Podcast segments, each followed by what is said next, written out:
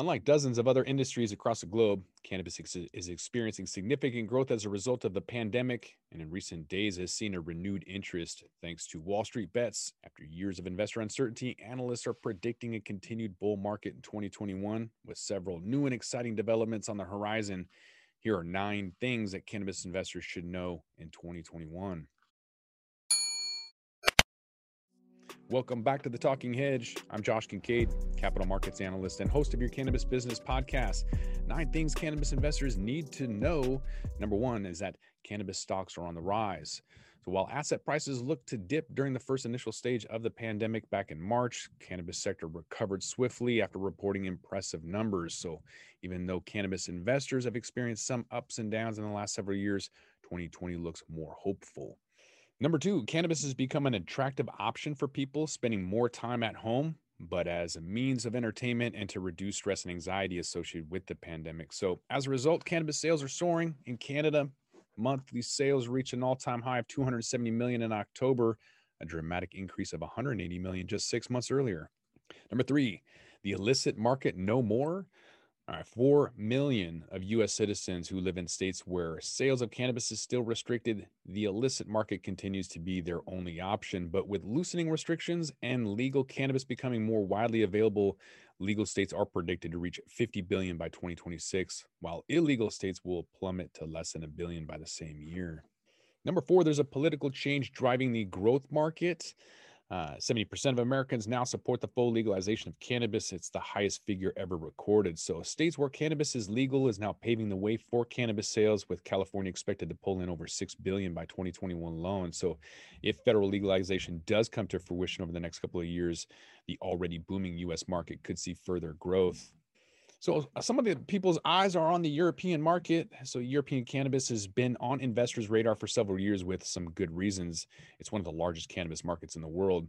So driven primarily by the medical products markets valued at over 39 billion by 2024 with uh, countries like Germany, which is Europe's largest largest economy, is leading the way.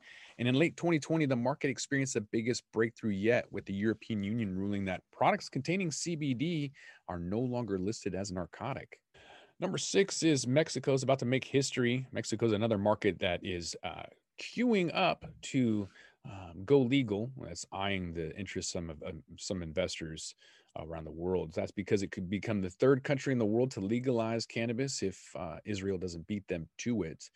Uh, there's a total addressable market of about 2 billion to, with support of 75,000 jobs and the new regulations could change the dynamics of the global market for the better. So cannabis products are gaining popularity given the flurry of cannabis innovation in the market. Consumption of cannabis is quickly changing. Relatively new products such as edibles and oils are gaining traction while consumption of flower appears to be declining, which could be due in part to oral products being perceived as healthier alternatives to smoking.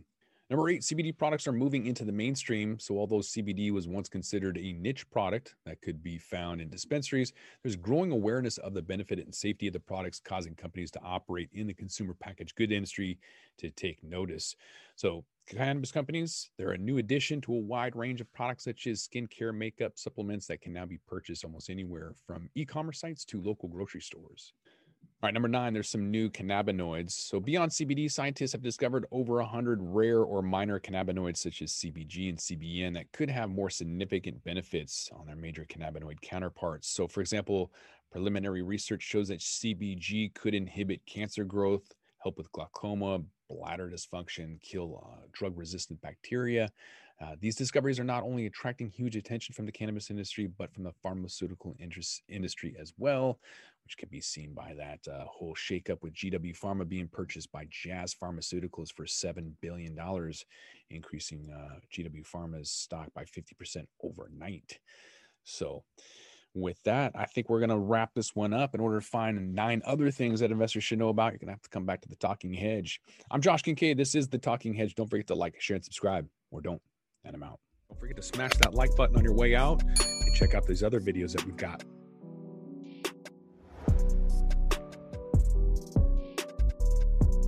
Thanks for listening to today's show. To check out more great cannabis podcasts, go to podconx.com. Here's a preview of one of our other shows. Hi, my name is Kira Reed, And I'd like to invite you to be inspired by the women who are leading in the cannabis industry. Each week, we will discuss empowerment, leadership, and what it means to be a woman in charge in marijuana, hemp, and CBD. As the founder of the Women Empowered in Cannabis community, I have had the great pleasure to get to know many brilliant and talented women who are CEOs, executives, politicians, advocates, and community leaders that are focused on creating a cannabis economy that is just, fair, and equal.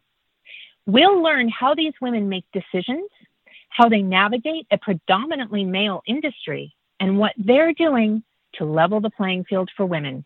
I hope you'll join us.